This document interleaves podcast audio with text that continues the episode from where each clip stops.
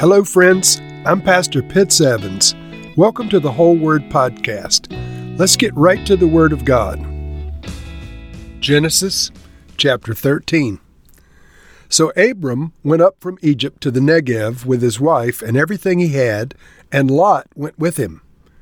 Abram also had become very wealthy in livestock, in silver, and in gold.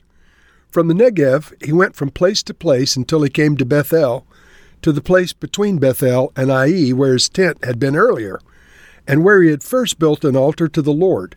There Abram called on the name of the Lord.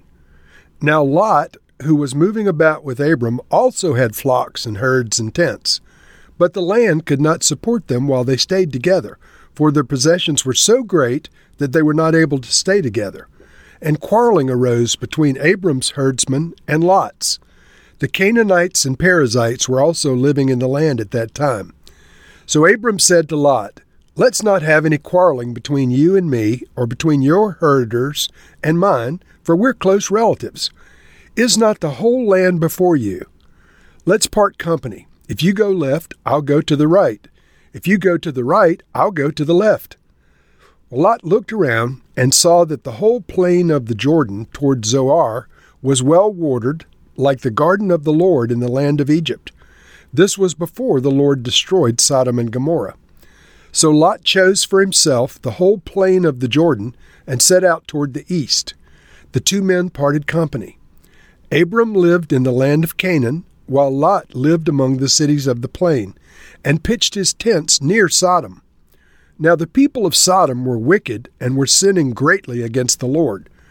The Lord said to Abram after Lot had parted from him, Look around from where you are, to the north and the south, and to the east and the west. All the land that you see I will give to you and your offspring forever.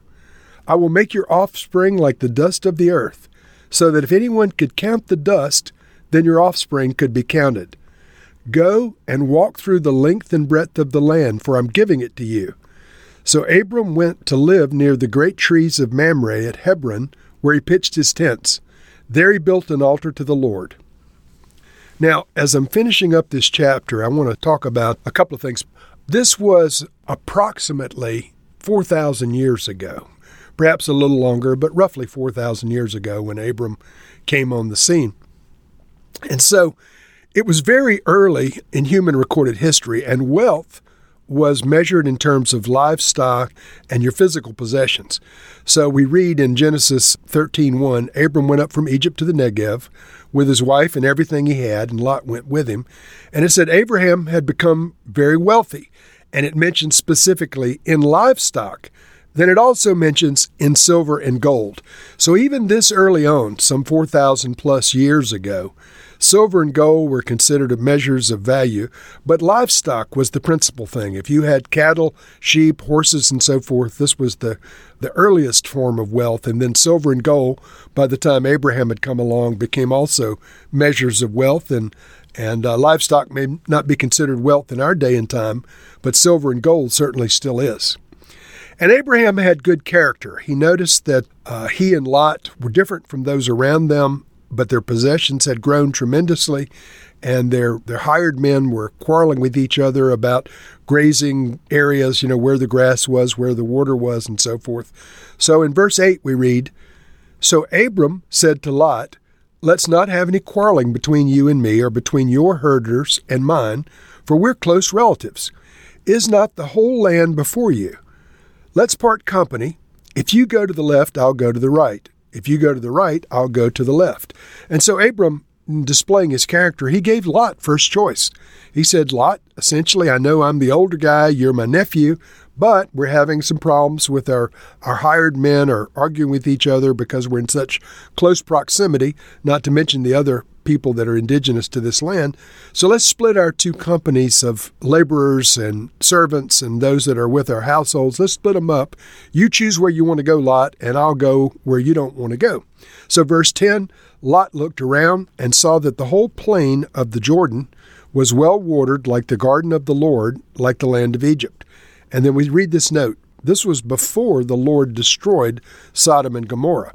And so he's now um, entering into the period of time before the destruction of Sodom and Gomorrah, which we'll read about in a few more episodes. So Lot chose for himself the whole plain of the Jordan, which seemed to be the best land. At this time, it was the best land, but there was destruction coming. The two men parted company, and then um, Abram chose Canaan, which was the promised land. Now, in choosing Canaan, Abram was coming into agreement with what the Lord had previously told him, because the land of Canaan contained uh, the very area where the Lord had previously promised him, This land I will give to you and your descendants forever. And so Abram lived in the land of Canaan, preceding the fulfillment of the promise of receiving the land of Canaan. But he believed God. In the meantime, Lot lived among the cities of the plain, and the, verse 12 says, He pitched his tents near Sodom. Now, this mention of, of Sodom and Gomorrah in verse 10 and then again in verse 12. I'll talk more about Sodom and Gomorrah and their destruction and the reasons for their destruction when we get to the episodes involving Genesis 18 and 19. But at the very least, um, we read previously in this chapter that the cities of Sodom and Gomorrah, this area, those people had become very wicked. This was an area that was known to be wicked. And Lot, on some level, was drawn to this area. It said he pitched his tents near Sodom. Later, we'll find out that he's living in Sodom. At a later point, we'll find out that he's at the gates of Sodom, meaning that he was one of the, the leaders of the city. So he became more and more affiliated with this place that was known as a wicked place. And as I said, we'll address Sodom and Gomorrah more fully when we get to Genesis 18 and 19. Now, Genesis chapter 13, that we're in now, verse 14, reads this way The Lord said to Abram after Lot had departed from him, Look around from where you are to the north and south, to the east and the west. All the land that you see I will give to you and your offspring forever. Now I want to just pause right there. This, once again, is an affirmation of the promise of the promised land, and it is an unconditional promise by God. The Lord did not say to Abram, If you do so and so, I'll give you this land. This is an unconditional promise. He said, All of the land that you see I will give to you and your offspring forever. And the very land he was standing in is the modern area of Israel. And so this land, uh, this promise was given all of these years ago, down through the centuries, to Abram, by extension to Isaac, by extension to Jacob, by extension to the 12 tribes, and then on to our day. This land was given unconditionally. To Abram, it says, I'll give it to you and to your offspring forever. This was not a conditional promise that they had to live up to. It was given unconditionally and affirmed and reaffirmed over and over and over again. Continuing with the promises of God to Abraham in verse 16, he said, I will make your offspring like the dust of the earth, so that if anyone could count the dust, then your offspring could be counted. Now just pause for a second and reflect, friends. Abram was one man. From him have descended not only the 12 tribes of Israel, but many of the Arabic people in this world consider Abram to be their father, and indeed he is their father through another lineage. So his offspring genuinely filled the earth in various parts of the planet. But at the time these words were spoken, it was God Almighty speaking to one man with no descendants as yet. But the promises were true. And so he told Abram to go and walk through the length and breadth of the land because he was giving it to him. And Abram obeyed God and received the promises by faith. Having not yet seen the fulfillment of these promises, he believed God. And we read later that the Lord applied faith to him for having believed God. This faith in, in God became a form of righteousness for Abraham.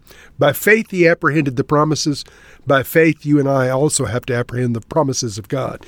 You see, friends, the truth is, none of us have yet stood before the throne of God and heard the ultimate vindication of our trust in Jesus Christ. But we believe by faith that Jesus came and lived a righteous life. He died a sacrificial atoning death for our sins. By faith, we received the benefit of his life and his sacrificial atoning death. By faith, we receive the promises contained in the New Testament. By faith, we live for Christ, and we expect to be vindicated when we stand before the throne of God in the fullness of time. Lord, I thank you for Abram, the father of our faith. I thank you, Lord, that he believed you and he received your promises. I pray, Lord, that we would also be people of faith, receiving all the promises you have for us In Jesus' name, amen.